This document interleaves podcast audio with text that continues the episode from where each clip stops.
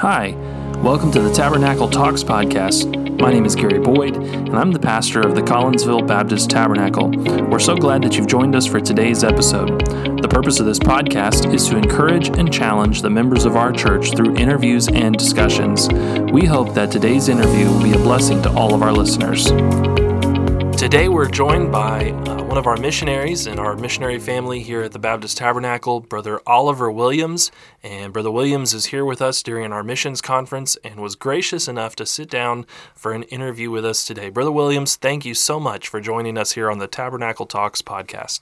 Well, thank you. I'm so glad to be here. It's, it's my privilege. I have always enjoyed getting to visit with Brother Oliver and hear what God has done there in the country of Peru. And he's going to share some of those things with us here today. And I know it's going to be a blessing to anyone that's listening to this podcast. Uh, Brother Williams, why don't you get started by telling us a little bit about your uh, history and how God called you and your wife there to the country of Peru and uh, maybe some of the early days of what it was like there in, in Peru? Okay, well, I had the privilege of growing up in a good Baptist church. Uh, from the time I was two weeks old, we've always been in church. My mother always taught Sunday school for 60 years in the same church. Our church was very mission minded, they supported a lot of missionaries. Our church also started other churches in our area of, the state of South Alabama at the time and uh, had a good pastor who preached missions, who had missionaries to come uh, frequently. Uh, when I was an early teen, we had it uh, seemed like dozens of missionaries to come from the Philippine Islands, and I always thought that would be great to be a missionary to the Philippine Islands when I was 14 or 15. Uh, finishing high school, uh, I went to a Baptist college for a year, and at that Baptist college, I found that my New Testament professor had asked the question, when did Jesus become the Son of God? And I thought, what? What am I doing here? And so uh, I left and went to the Baptist Bible College in Springfield, Missouri. And it's the first person that I met when I walked on campus that Sunday morning when I arrived on a Greyhound bus to Springfield, Missouri. Uh, was a young lady who was friends with uh, uh one of our friends from our home church, met us uh, as we arrived on campus. And she says, Why have you come? What, what course are you going to study? And I said, Well, I've just come for a year of Bible study. Then I'm going back down south and finish at the other college. She said, Well, I'll pray that God calls you to the mission field. and I thought, It'd be best if you minded your own business. That's what I thought. yeah.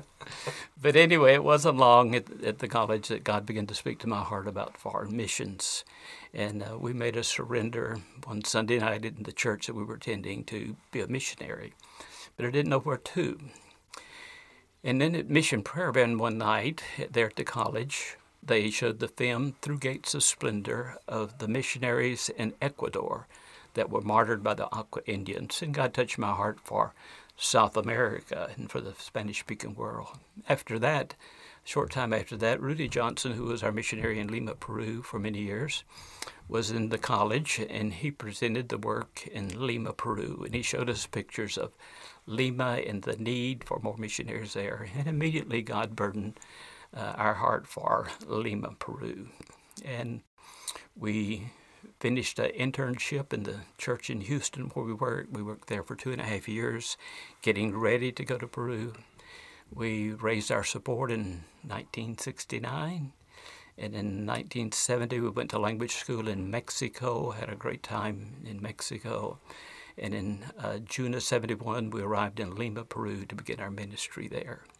And we had the privilege of working with Rudy Johnson, who was, had started our Bible college in Lima and had started uh, about five churches at that time with the preacher boys who were graduates out of the Bible school.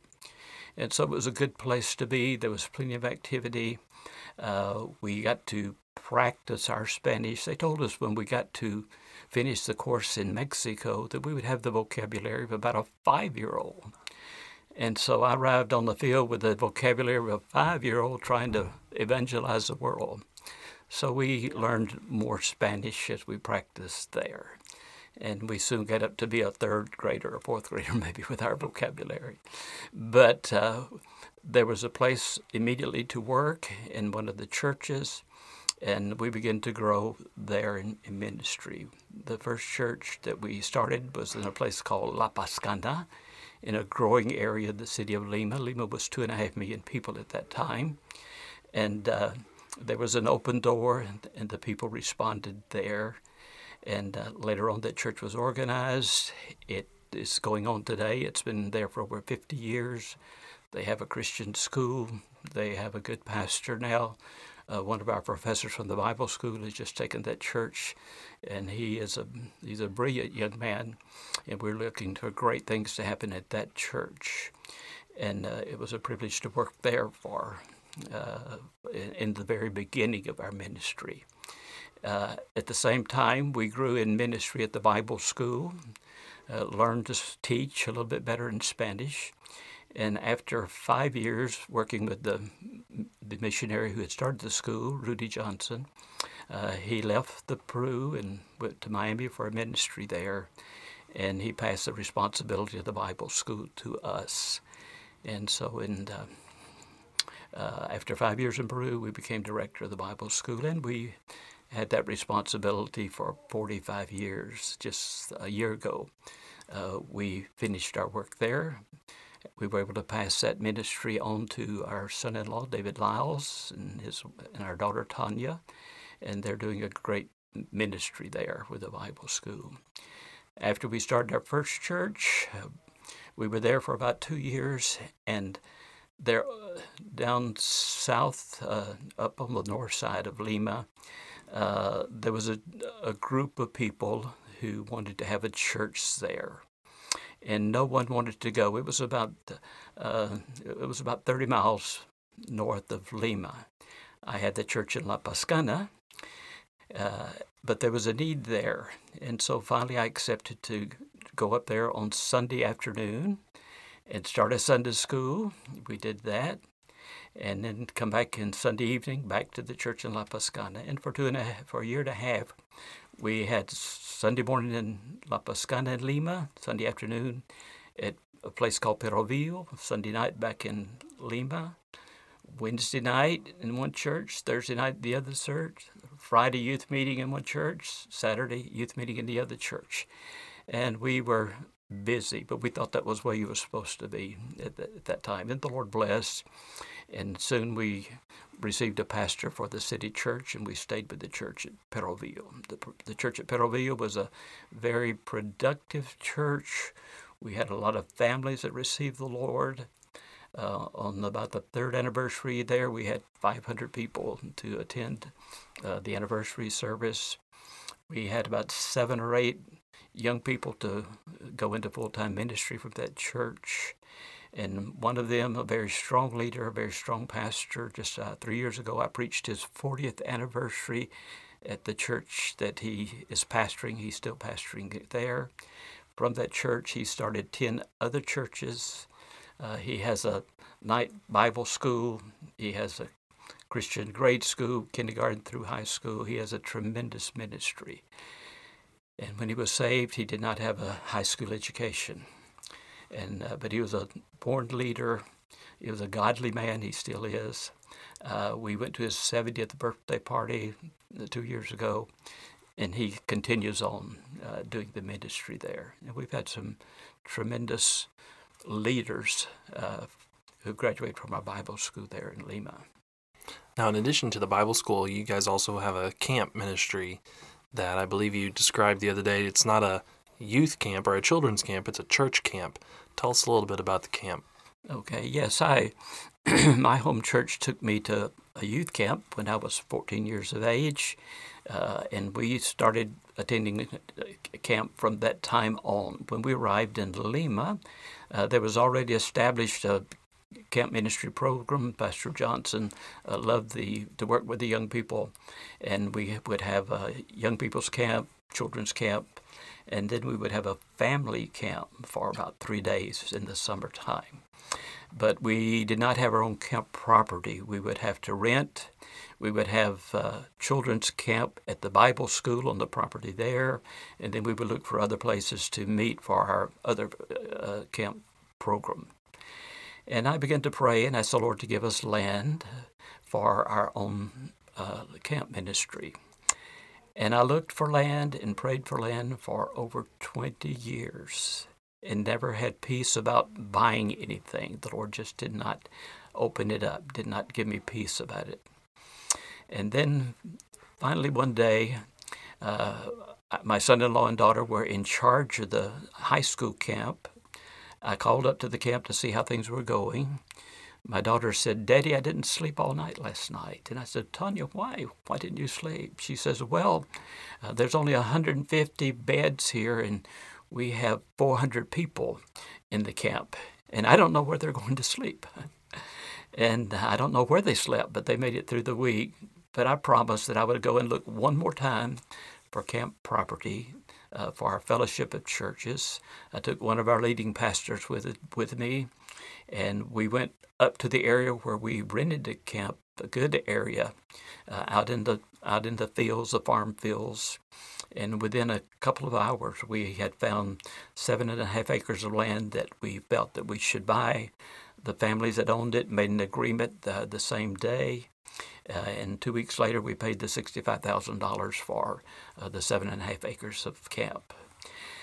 And then we were broke. We didn't have any more money. And, and so we began to pray for the Lord to provide the money to develop the camp. Uh, when we would have college age camp at the other place just down the street, we would take the young people up there and we would pray over the land. They would walk the distance of the land praying for the God to provide. And after about four years, nearly five years, one day the telephone rang and God began to work. And He provided all the money that we needed to uh, begin to build on the property. And we built a, a, a great youth camp, real nice facilities. And we use it for all of our churches, for all ages in our churches. And sometimes the church will take all of its people up there for a weekend retreat also. Uh, this year, uh, our third year of having camp there, uh, we've had, uh, with the group that's there right now, we've had 2,000 people involved in camp uh, ministry on that property. We have wow. camp for uh, for men, for women, for young professionals, single young professionals, children, uh, junior high, high school, uh, weekend retreats. Uh, ladies' camp is a big thing. Last year they had 220 ladies at their at their camp, and uh, the camp is already booked solid from January the 1st until the second week in March. And we're looking forward to being back down there involved in December and getting things ready for the camp season there at Good Hope Baptist Camp. Amen. Well, uh, the primary purpose of this podcast, as I mentioned, was, is for the, the members of our church but it's possible that there um, maybe amongst the members of, members of our church or just the members of our audience uh, that there might be a young missionary or a, a, person that's considering giving their life to go out and be a foreign uh, missionary. In your over 50 years of experience what kind of advice would you give to a young missionary or someone considering being a missionary as they uh, launch out into this opportunity well, something as fundamental as uh, the financial support. They need to go with the backing of their church and uh, ask the Lord to provide sufficient funds to be able to live and to be able to in- invest in the ministry there. Uh, learn the language real well. The better you can speak, the the more readily you can reach the people with the with the gospel, and then pray for direction as to where to begin and with whom to begin, who uh, that you should be working with. And God will have a particular place and a particular purpose in that place uh, for someone. But always seeking uh, the direction of the Holy Spirit of God to know where you should be, what you should be doing, and how you should be working, and have a knowledge of that before you ever begin. What are some of the biggest changes that you have seen in missions work over the last several decades?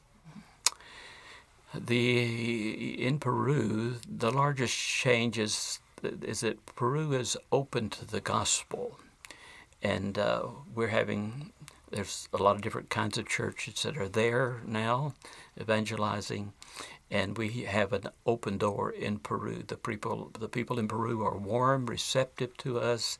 They receive us well. Uh, they are interested in God. Uh, they are religious as far as uh, the, growing up in Catholicism in, in Peru, where we have several things in common with the, with the Catholic Church. And we have a basis to begin with working with the people there and uh, and there is an open door. When our seniors take their senior trip at, before graduation every year, uh, they will go to someplace in the provinces, and they are able to uh, get into the high schools and in the junior high schools and to teach and to present the gospel. Uh, they are allowed to go to the main plazas and to preach and to teach we just have a great opportunity in Peru, and we need some more missionaries to take advantage of that opportunity that's open to us right now. Amen. Well, I know you mentioned that you know you're feeling like retirement is growing closer, and um, that that was a, a commitment that you made to the Lord. As you prepare to go back, uh, what are some things that you're trying to see accomplished as you get closer to that retirement stage? Mm-hmm. Well, the the the most important pressing ministry we had was the Bible school, the Bible college. Uh, and I said we were there for 45 years. Uh, met payroll every Friday for 45 years. That was a, an interesting time. Uh, but the Lord has uh, given us a great son-in-law. He has two master's degrees. He has two doctor's degrees. He is very prepared and they have been working with us in Peru for 25 years. And last December at graduation, we uh, turned the responsibility of the Bible school over to David Lyles, our son-in-law, and he is doing uh, a great work. There's going up to a different level. Uh, we had one of our uh, young people whose father was a medical doctor, is a medical doctor. He grew up in one of our oldest churches there, and his daughter uh, wanted to come to Bible school. And she prepared all through high school to come to Bible school. And uh, she graduated from high school, and her dad said, You can go to Bible school as soon as you finish medical school. okay. And uh, as soon as she finished medical school, she married one of our graduates, a pastor, and she came to Bible school. And uh, she was a doctor of internal medicine. And I was talking with her one day, and she said, Pastor, she says the courses here are harder than Bible school. And I said, well, uh, are harder than medical school. I'm sorry. And uh, and I said, wonderful, wonderful. We want you to be as prepared as possible. uh, of course, she is as a pastor's wife. She's been a great help to our all of our pastors' wives, especially during the pandemic. Uh, she has been available uh, for everyone, and God has blessing their ministry also.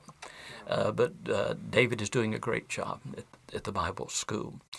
We had started construction on the youth camp property, and uh, we have the first half of the land developed. Uh, we have another three acres to develop, uh, but we we have uh, a good camp facilities available, and I am preparing four of our leading pastors who are interested in youth camp to be responsible uh, for the camp ministry. Uh, I've met with them just before we came out uh, a few months ago, and uh, they'll be in camp in January and February. And I'll be working with them and passing the leadership in the next year, year and a half uh, to them as far as the development of the program there. And so we have great people, great leaders people that love the Lord uh, that we've been able to pass our ministries on to. Amen. That's really encouraging to hear the uh, the perpetuation of the ministry there, and uh, I would imagine that was probably one of your goals all along was to see uh, these works continue far beyond your time with them. Exactly. Our desire is that uh, our pastors be involved, be the leaders, and they're doing that. They're developing leadership uh, they have prepared themselves with more education. All of our professors have at least eight years of superior studies and continue to study and work and to improve the ministry at the, at the Bible College. Amen. Well, um, before I, let you go, uh, I was wondering if perhaps you would be willing to share with our listeners, most of them being church members who may never go overseas, but love missionaries, want to support them, uh, obviously, we think a lot about giving financially to support the ministries. But what are some other things that you, as a missionary, would say are, are great encouragements and, and ways that people here in the States can support their missionary family overseas? Well, of course, we are grateful for the, the offerings that come through the churches. We believe that uh, ministry is done through the local Baptist church. Uh, we need your prayers, and it's good to know when people are praying for us. Uh, uh our first term, our last child was born, and Gloria was in bed for five months before the birth uh, of, of, Brent, our son. And uh, we knew that people were praying for us. We wrote and asked for prayer, so we believed that, that people were praying for us. But when we came home on furlough, in almost every one of our churches, people came around and told us that they had prayed for Gloria and for Brent. Uh, we did not know that personally, but it was a joy to know that. And uh, if we could get a letter, maybe from the pastor from time to time, saying that they're praying for us, it would be a blessing. It would be an encouragement, even though we know that in most of our churches they do pray for their missionaries. Amen. Well, Brother Williams, thank you so much uh, for being willing to sit down and talk to us. And thank you for your testimony and uh, the encouragement that I know you've been to our church and to me personally, and now uh, to those who will listen to this podcast and this episode. Uh, we're very grateful for your time and for your service to the Lord. Well, thank you. We appreciate so much the help of the church and the financial help that we've received from here for 53 years now. It's been our pleasure. We would like to thank all of our listeners for joining us today. To the members of our church, we hope to see you in a service soon. If you're not a member of our church and you are ever in the Tulsa area, we hope that you'll come by and see us. If you'd like to know more about our ministry, you can find us online. We are on Facebook and Instagram, and our website is cbtchurch.com. If you enjoyed this interview, you can help us out by liking and subscribing using your preferred podcast provider. Thanks again. We hope that you have a blessed day.